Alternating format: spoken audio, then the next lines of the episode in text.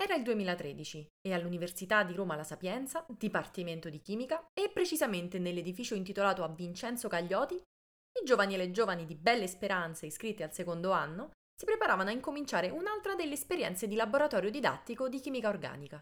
La ricetta del giorno, annunciata solennemente dal titolo delle dispense fornite dal professore, era esterificazione dell'acetato di propile, aroma di pera. La reazione di per sé era semplice. Si trattava di prendere l'acido acetico e un alcol, l'1-propanolo, e sostanzialmente appiccicarli insieme, formando una di quelle molecole carine e affidabili che in chimica si chiamano esteri. La vera figata, la cosa che riempiva di emozione tutti gli studenti mentre andavano e venivano dai banconi a pesare i reagenti, era un'altra. Come facevano un composto che sapeva di aceto e uno che non sapeva di niente, appiccicati insieme, a formare una molecola dall'odore di pera. Questo perché, dovete sapere, a tutti i chimici piacciono le cose che cambiano colore. Pensate a quante iscrizioni a chimica ha portato inconsciamente la melevisione, per esempio. Ma alle cose che cambiano colore dopo un anno ormai ci si abitua.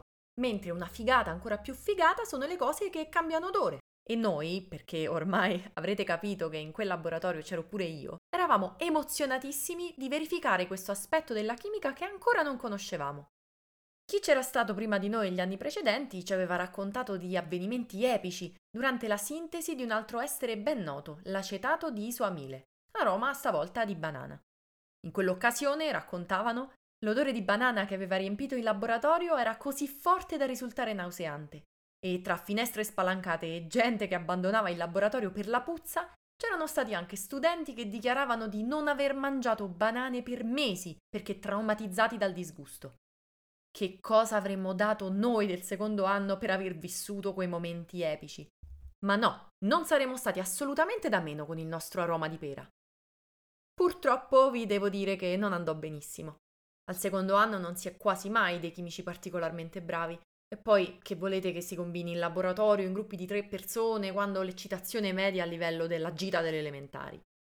La reazione di per sé, dicevamo, era semplice, ma poi l'aroma di pera ottenuto andava purificato per distillazione, separandolo dall'alcol metilico che era il solvente in cui era stata condotta la reazione. Lì la maggior parte di noi si impicciò a separare testa, cuore e coda come nella grappa e insomma il risultato che uscì fuori alla fine era simile più che alla pera a un rum e pera fatto male, con una fortissima nota alcolica.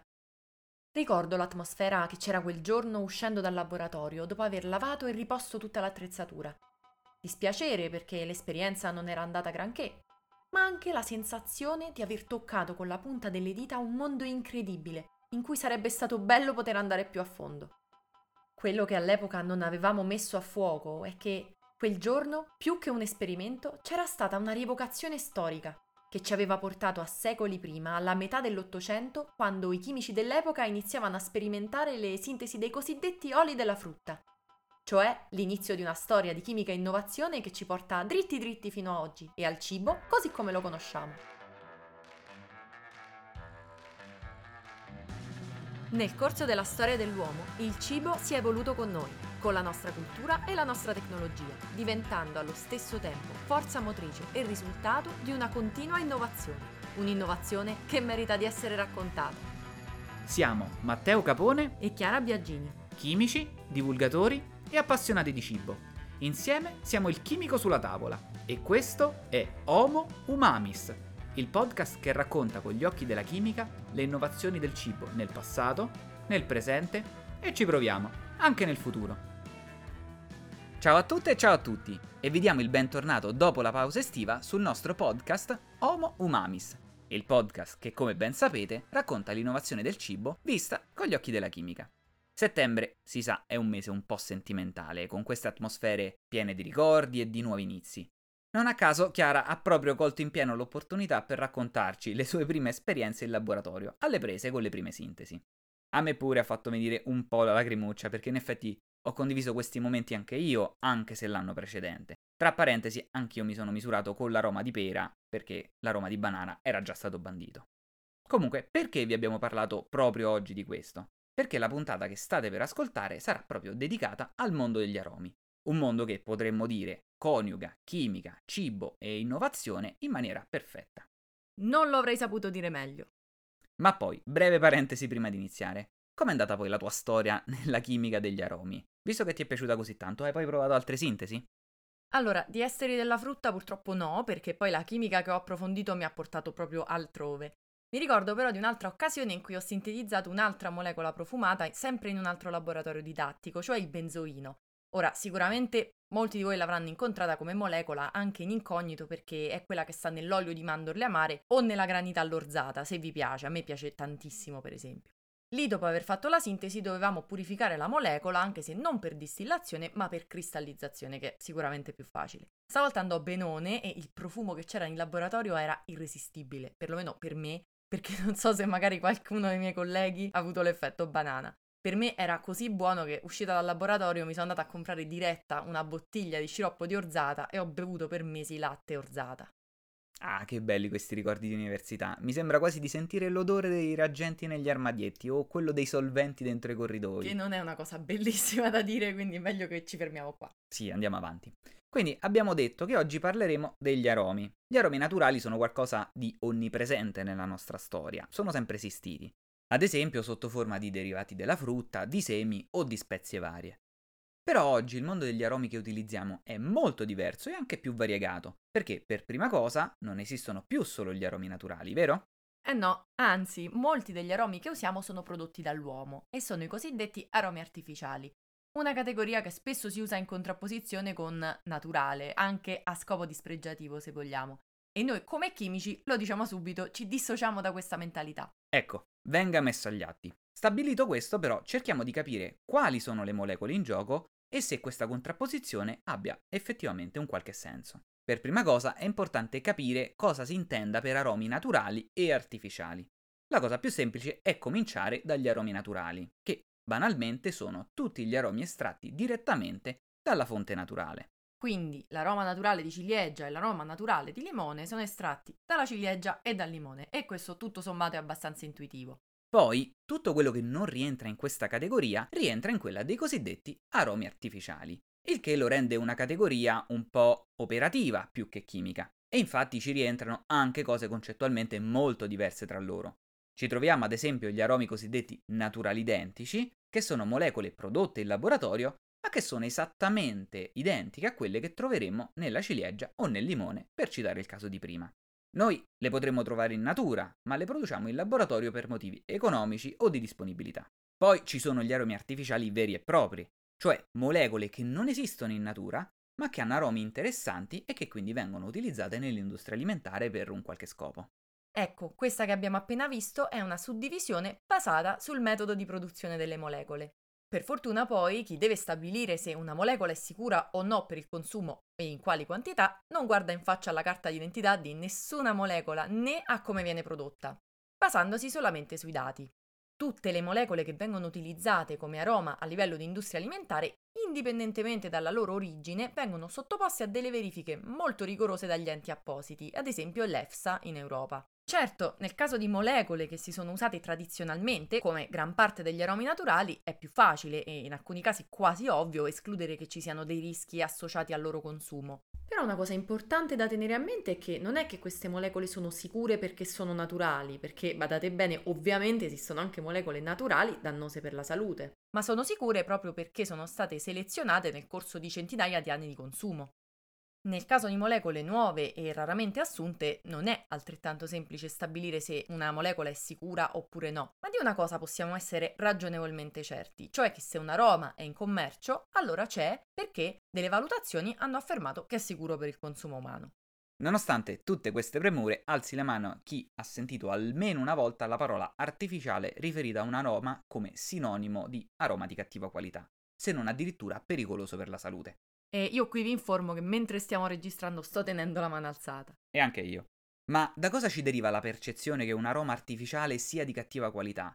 Per prima cosa, probabilmente c'è il bias del fatto che gli aromi prodotti o riprodotti in laboratorio siano visti genericamente come una roba chimica e quindi, come tutti assolutamente sappiamo, intrinsecamente peggiore di una naturale. Proprio su questo, un aroma contro cui molti si scagliano, per esempio, ed è il motivo per cui anche noi poco fa abbiamo alzato la mano, è la vanillina, quella nella bustina che tutti noi almeno una volta abbiamo usato per fare un dolce senza troppe pretese a casa nostra. Si tratta di un sostituto facile e economico dell'aroma di vaniglia estratto dalla capsula della Vanilla planifolia, quello che comunemente definiamo il baccello. L'aroma di vaniglia, innanzitutto, è l'aroma più utilizzato e richiesto nel mondo del settore degli aromi e fragranze. E questo mercato non può essere soddisfatto dai soli baccelli di vaniglia, perché pensate che si stima che coprano solo l'1% della domanda mondiale di aroma di vaniglia. Per questo molto spesso si ricorre alla vanillina cosiddetta chimica. Ma perché è così più vantaggioso usare la vanillina sintetica rispetto all'aroma di vaniglia? Innanzitutto, il potere aromatizzante è molto diverso. 100 grammi di vanillina in polvere hanno lo stesso potere aromatizzante di ben 13 litri di estratto di vaniglia. E poi il prezzo, perché si stima che quella prodotta in laboratorio costi circa 100 volte di meno di quella naturale, a causa non solo dei prezzi di coltivazione dell'orchidea della vaniglia, ma soprattutto delle lunghe lavorazioni a cui devono andare incontro i baccelli prima di essere utilizzati. Insomma, fin qui tutto molto ragionevole, però la vanillina chimica agli occhi delle persone è comunque sinonimo di scadente o di surrogato. Quello che spesso non si sa però è che la vanillina prodotta in laboratorio è una molecola naturale identica, cioè è in tutto e per tutto uguale alla molecola che sta dentro il baccello di vaniglia, solo che la riproduciamo in laboratorio. Alla luce di questo ci spieghiamo anche la forte differenza nel potere aromatizzante. Perché pensate che la capsula della vaniglia, che a volte viene usata tal quale, ma da cui poi si ricava effettivamente anche l'estratto, contiene una quantità di vanillina che raramente supera il solo 2% in peso. Immaginate quindi il vantaggio di produrre direttamente la vanillina, bypassando tutti gli altri passaggi con annesse difficoltà di produzione o di lavorazione. La vanillina fu isolata per la prima volta dai baccelli di vaniglia nel 1858 e poi nel 1874 venne sintetizzata per la prima volta in laboratorio partendo da zero. O per essere più precisi, usando come materiale di partenza una molecola che ci somigliava, la coniferina. Nel corso del tempo poi si sono perfezionate delle sintesi sempre più convenienti perché utilizzavano come materiale di partenza molecole poco costose e di cui c'era una grande disponibilità. E questa è una di quelle cose che si prestano a qualche bel titolone da notiziario web del tipo disgustoso, tutto maiuscolo. Forse non lo sai, ma la vanillina si produce così, clicca qui. Quei titoli piaga dell'internet su cui poi devi assolutamente cliccare per scoprire cosa c'è di così disgustoso. Eh già, che poi non è assolutamente un segreto, ma la vanillina ormai si produce da molecole che non hanno assolutamente niente a che vedere con l'industria alimentare. Negli anni 30 del 1900 siamo arrivati a sintetizzarla dagli scarti della polpa di legno, in particolare usando come base di partenza la molecola della lignina. Adesso invece la maggior parte è prodotta da molecole che derivano dall'ambito petrolchimico. E anche qui sorgono dei problemi. Ecco, questa è una notizia che se non siamo abituati alla chimica e anche alle sue vie diventa parecchio disturbante, della serie ma che cavolo mi sto mangiando? Perché siamo un po' portati a pensare che ingerendo vanillina prodotta per via chimica da derivati del petrolio, allora stiamo ingerendo sostanzialmente del petrolio. E questo, siamo tutti d'accordo, non è un bel pensiero. No. Di fatto però è un po' questo il bello della chimica, la possibilità di trasformare la materia in modi a volte impensati. Il petrolio noi lo vediamo un po' come una schifezza nera che esce dai pozzi. Il chimico invece lo vede come un insieme di catene di atomi di carbonio e che sostanzialmente per lui sono il punto di partenza ideale quasi per fare tutto. Quello che poi fa il chimico è prendere gli atomi di carbonio che sono nel petrolio, rielaborarli, aggiungere altri atomi e ricreare quindi la molecola che ci serve a un elevatissimo grado di purezza. Un tempo quegli atomi di carbonio appartenevano a una goccia di petrolio? Sì, ma come diceva il nostro professore di chimica dell'università, gli atomi non portano la maglietta. Cioè, non abbiamo modo, o almeno il nostro corpo non ha modo di distinguere un atomo di carbonio in una molecola che viene da un'orchidea della vaniglia oppure da una goccia di petrolio. Badate bene, questo non vuol dire che non ci sia una ragione plausibile per amare poco i derivati del petrolio. Questa ragione c'è ed è quella che semmai si rifà a motivi ambientali. È assolutamente valida la volontà di ricercare altre fonti che non siano i combustibili fossili. Invece di certo non è valido evitare la vanillina prodotta in laboratorio perché si teme per la nostra salute o si dubita della qualità della molecola che otteniamo alla fine. Qui non vi vogliamo fare troppi spoiler, ma anche sotto questo punto di vista si è andati avanti e c'è speranza che con il tempo si possa abbandonare l'uso del petrolio per la produzione anche di questa aroma. Ma di questo parleremo nella seconda parte della puntata.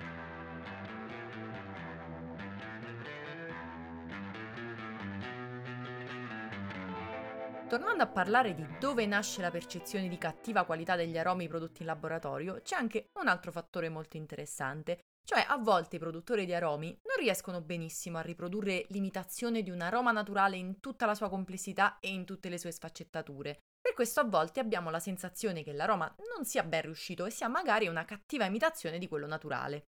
Vi facciamo un esempio. Magari vi è capitato di prendere una bella granita in spiaggia quest'estate o magari una grattachecca. Perché sappiamo che i nostri amici del centro Italia possono essere molto campanilisti.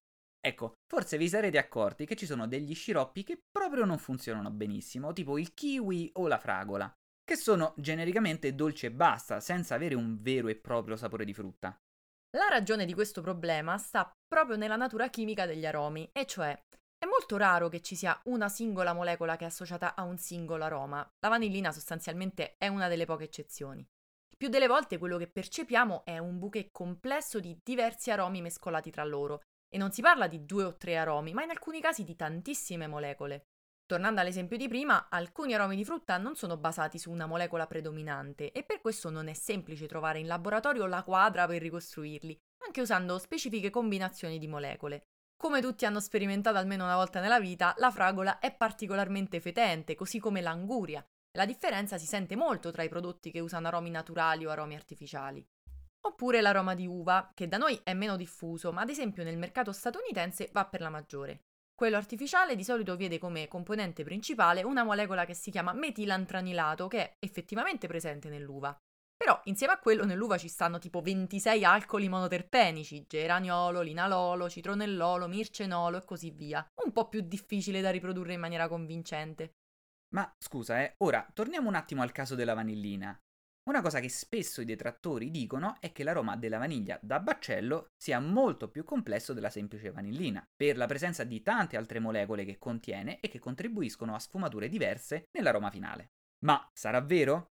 Noi qualche volta abbiamo provato a casa a fare degli assaggi comparati e non mi sembra così facile distinguere il risultato delle due alternative. Poi magari sono io che quando vedo un dolce mi ci fiondo senza pensarci troppo e non mi faccio tutti questi problemi.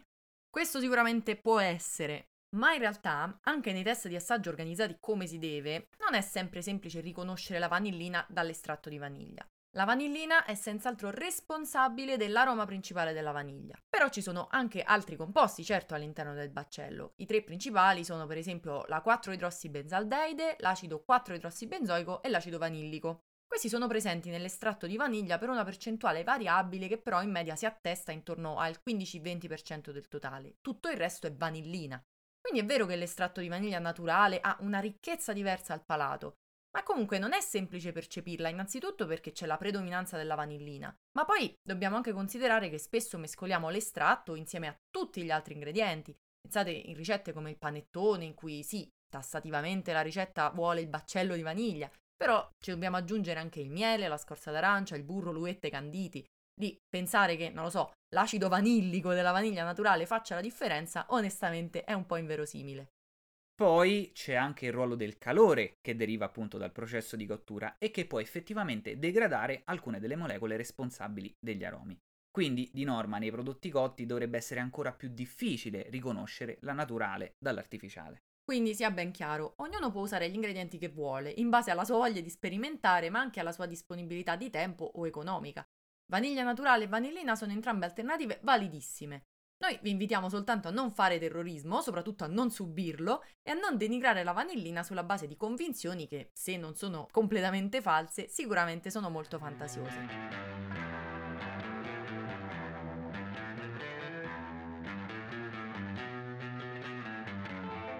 Ma qual è la storia degli aromi artificiali? Perché tutto sommato adesso siamo abbastanza abituati a vederli usati ovunque, no? Che la cosa ci piaccia o no. Però ci si potrebbe giustamente chiedere da dove vengano e quando abbiamo iniziato a usarli così diffusamente. In realtà lo abbiamo anticipato brevissimamente nell'introduzione. Per trovare i primi esemplari di aromi prodotti in laboratorio dobbiamo risalire alla metà del 1800. E se vogliamo proprio trovare una data ufficiale d'inizio, prendiamo il 1851, che è l'anno della Grande Esposizione Universale di Londra. Infatti è proprio quella l'occasione più importante in cui fanno capolino i primi aromi artificiali. Quella del 1851 è stata la prima esposizione universale in assoluto, cioè la serie di eventi che adesso conosciamo come Expo, no? In quell'occasione aveva il nome ufficiale completo di Grande Esposizione delle opere dell'industria di tutte le nazioni. Immaginatevi che roba pazzesca che fosse, cioè un'esposizione delle tecnologie mondiali più avanzate che andava dalle costruzioni più moderne agli esempi di lavorazione più fine dei metalli preziosi o delle ceramiche e passando per le invenzioni più strambe, tipo un barometro a sanguisughe, vi giuro che esiste davvero. Notevole, devo dire. E naturalmente c'erano anche i nostri aromi artificiali. E proprio in quell'occasione i primi aromi artificiali fecero la loro comparsa sotto forma di caramelle alla frutta. Una cosa che a noi sembra veramente scontata, ma che all'epoca era una vera e propria meraviglia. Pensate un bonbon allo zucchero aromatizzato alla pera, senza che avesse mai visto una pera neanche dal buco della serratura. Pura fantascienza. Nella caramella alla pera, infatti, c'era una sola molecola responsabile dell'aroma alla pera, ovvero l'acetato di amile, ed era prodotta in laboratorio. Insieme a questo olio di pera, come veniva chiamato genericamente al tempo, c'erano tantissimi altri composti che venivano etichettati come oli della frutta. Erano composti organici prevalentemente esteri o aldeidi, il cui odore ricordava quelli della frutta, appunto. Un po' come quello che abbiamo sintetizzato noi in laboratorio didattico dell'università, come vi dicevamo all'inizio. C'erano l'aroma di banana, l'aroma di mela, l'aroma di mandorle e tanti altri e così via. Ma questi aromi erano artificiali nel senso che sono molecole che non esistono in natura o sono naturali identici come la vanillina o il benzoino?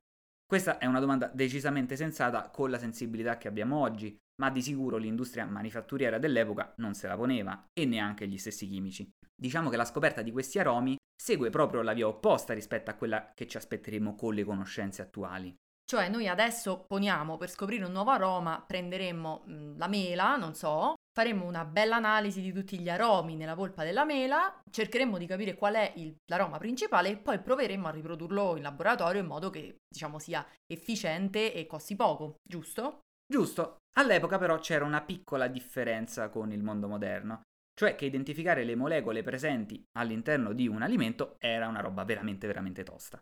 Noi adesso facciamo un'iniezione al gas cromatografo, scusate il chimichese, e più o meno è finita lì. Prima invece era una vera e propria impresa e tutto sommato interessava anche relativamente poco. Quindi la scoperta andò nel senso opposto, cioè, mm, senti che buon odore che ha quest'estere, sa tipo di pera, perché non ci facciamo una roba tipo delle caramelle alla pera?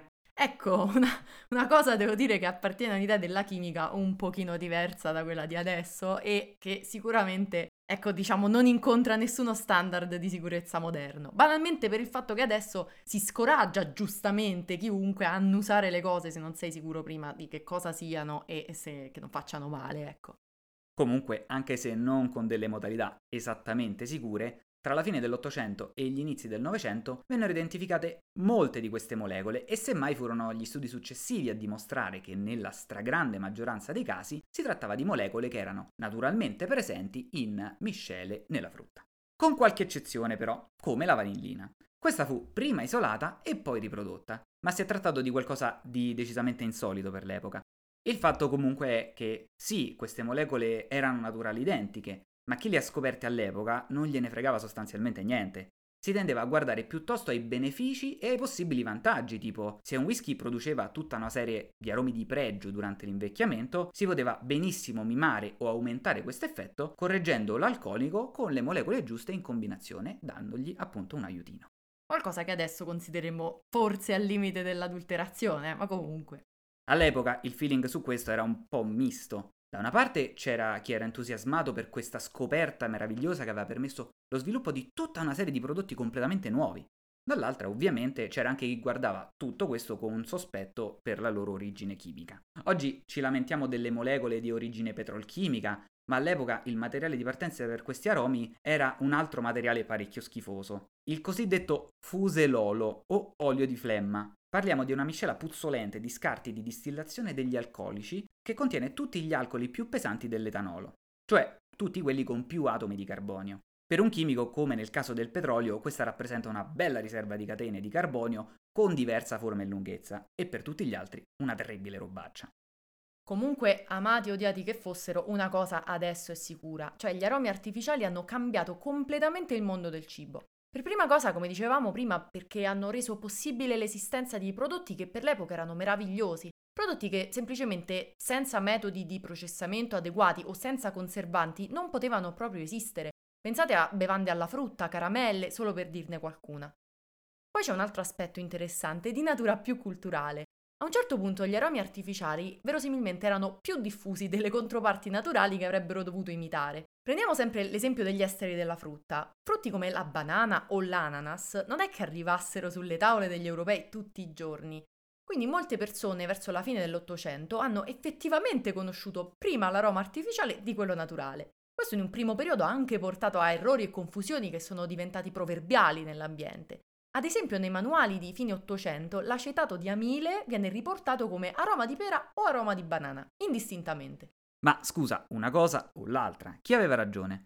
E in realtà tutti e nessuno. Semplicemente l'acetato di amile è un composto che si trova sia nelle pere sia nelle banane. Ha un odore genericamente fruttato e visto che all'inizio si procedeva letteralmente a naso all'identificazione dei vari aromi, qualcuno ci sentiva le banane e qualcuno le pere.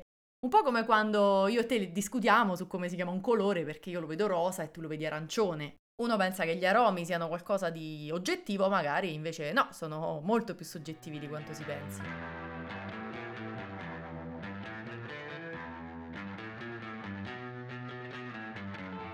Finora abbiamo parlato solo di aromi artificiali naturali identici. Ma tutto questo, gli aromi sintetici veri e propri, quando li abbiamo inventati? Quelli, intendo quelli che non esistono proprio in natura. E soprattutto, ok, li abbiamo inventati nel passato, ma li continuiamo a inventare? Come si sta evolvendo il panorama degli aromi? Ecco, le risposte a queste domande partono da un concetto molto interessante e che si iniziò a capire già agli albori della chimica degli aromi, ovvero che molecole con struttura simile possono avere odori e sapori simili, anche se non necessariamente identici né per nota aromatica né per intensità. Ecco, una prova evidente è ancora il caso dell'aroma di vaniglia. Alla fine dell'Ottocento, quando venne isolata per la prima volta la molecola di vanillina, venne sintetizzata quasi contemporaneamente anche un'altra molecola che le somigliava molto, ovvero l'etilvanillina, una molecola che non si trova in natura e che è identica in tutto e per tutto alla vanillina, a parte un atomo di carbonio in più attaccato da una parte. Chiediamo scusa ai chimici e alle chimiche che ci ascoltano per la semplificazione, ma sostanzialmente è così. Comunque, questo atomo di carbonio in più è un dettaglio chimicamente poco rilevante, se non fosse che l'etilvanillina ha lo stesso aroma della vanillina, ma circa 3-4 volte più intenso e non a caso è molto utilizzata sia nell'industria dolciaria, ad esempio nella produzione del cioccolato, ma anche nell'industria dei profumi, che poi è stato proprio il primo settore in cui è stata utilizzata agli inizi del Novecento. L'etilvanillina ha un po' aperto un trend tutto nuovo, quello della ricerca di molecole con aromi molto intensi, facili da produrre e che fossero anche sicure dal punto di vista alimentare. È un filone esploratissimo ancora oggi, ma ancora oggi, nonostante tutti gli avanzamenti tecnologici di cui possiamo beneficiare, prevedere l'odore di una molecola non è per niente banale. L'unica cosa che si può fare è confrontarla con le molecole aromatiche che conosciamo già e assumere che a struttura simile corrisponda un aroma simile. Infatti, nel tempo sono stati costruiti grandi database al cui interno sono catalogate centinaia e centinaia di molecole con i loro profili aromatici e le loro strutture, allo scopo di comprendere sempre meglio la correlazione tra struttura e aroma. Ora, nella mente dei più scaltri e delle più scaltre di voi si potrebbe essere accesa una lampadina. Qual è la metodologia che è bravissima nell'elaborare enormi moli di dati e di trovare pure un filo conduttore che aiuti nell'interpretazione?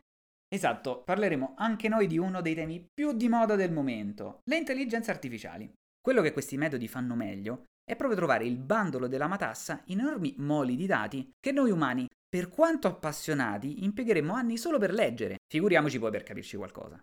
In particolare poi, parlando proprio di aromi, sono stati messi a punto degli algoritmi in grado di analizzare le molecole presenti in questi enormi database e capire il nesso tra l'odore della molecola e la struttura della molecola stessa. Questo aiuta sia a prevedere il possibile aroma di una nuova molecola, ma anche a identificare molecole sconosciute che possono avere uno specifico odore.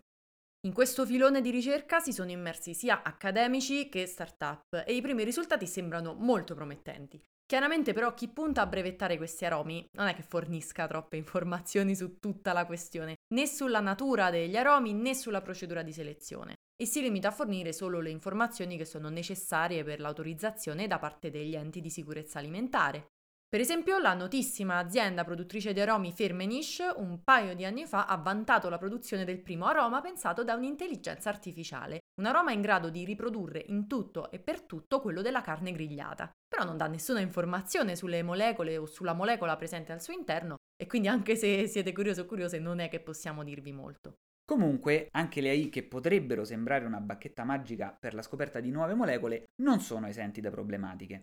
Se guardiamo le pubblicazioni accademiche, che per fortuna si sbottonano un po' di più dei comunicati aziendali, appare abbastanza chiaro che sì, tutto fichissimo, però le capacità previsionali delle AI hanno dei limiti. Innanzitutto le intelligenze artificiali non sanno quale molecole siano già state usate nel mondo degli aromi, quindi spesso tra tutte le molecole scovate, parecchie sono già note e utilizzate per il loro aroma. In sostanza la, l'intelligenza artificiale qualche volta si reinventa la ruota. Ma non solo, in alcuni casi le molecole suggerite sono proprio impossibili da costruire chimicamente, o se anche è possibile sintetizzarle, sono tossiche. Solo una piccola parte della ricerca riguarda i casi veramente interessanti, cioè molecole che hanno l'aroma desiderato, sono sicure per il consumo e non sono note al mondo degli aromi. Insomma, una tecnica utile, ma non proprio la bacchetta magica per risolvere tutto. Al contrario di come a volte viene presentata dai titoloni dei giornali.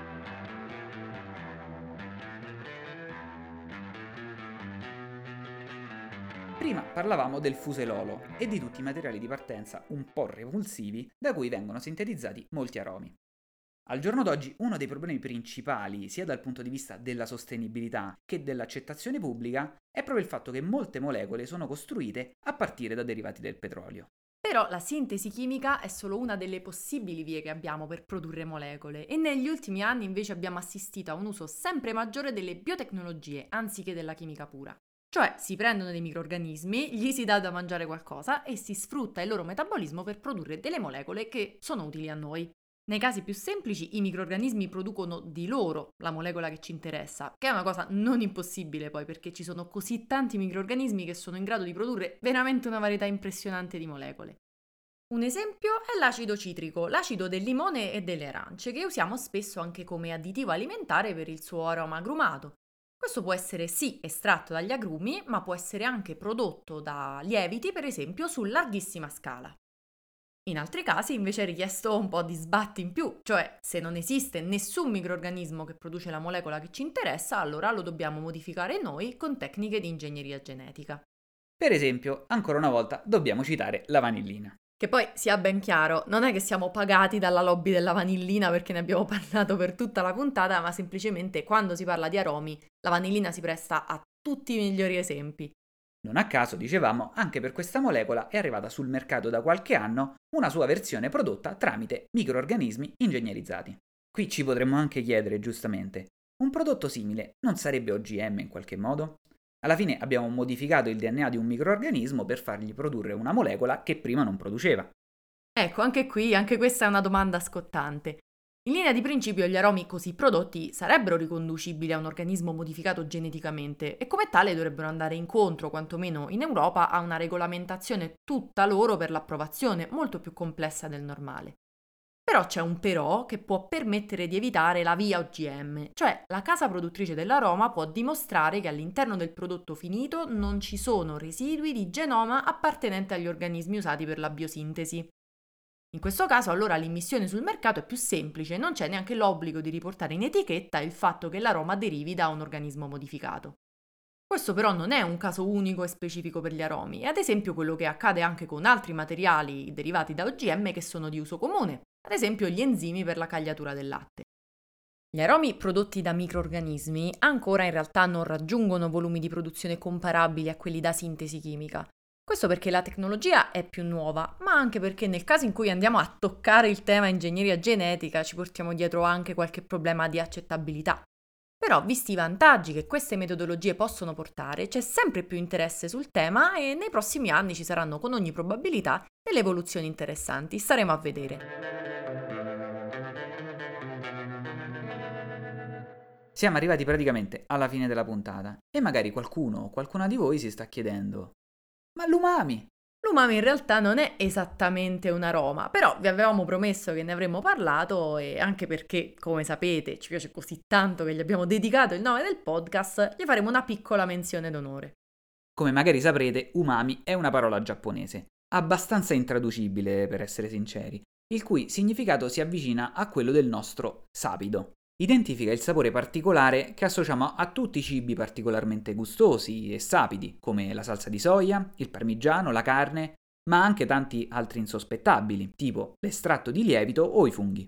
Adesso lo identifichiamo come il quinto gusto, dopo i classici dolce, salato, amaro e acido, ma non è stato noto fino al 1908, quindi in tempi relativamente recenti. Dobbiamo questa scoperta all'intuizione del ricercatore giapponese Kikunae Ikeda, che a un certo punto si mise in testa che il brodo tipico della cucina giapponese, chiamato dashi, avesse un sapore non ben identificato, cioè che non riusciva a descrivere con una combinazione dei quattro sapori noti in quel momento. Quindi si mise a evaporare il brodo, eliminando sempre più acqua, finché non lo asciugò completamente, facendo rimanere solo un residuo solido sul fondo. Questi erano dei cristalli di glutammato, che ora sappiamo essere responsabili proprio di quel sapore che era tipico del brodo. Umami e glutammato potremmo dire vanno sempre a braccetto. Il glutammato è presente naturalmente in molti cibi oppure si genera durante alcuni tipi di processamento come la fermentazione o anche banalmente la cottura. Però viene anche aggiunto nelle preparazioni per rendere l'alimento appunto più sapido, più umami. Nei prodotti in cui è presente, secondo la regolamentazione europea sugli additivi alimentari, viene indicato in etichetta con delle apposite sigle, a seconda della forma in cui è presente. Abbiamo l'acido glutammico, il glutammato di sodio, poi abbiamo i meno comuni, il glutammato di potassio, di calcio, di ammonio e così via.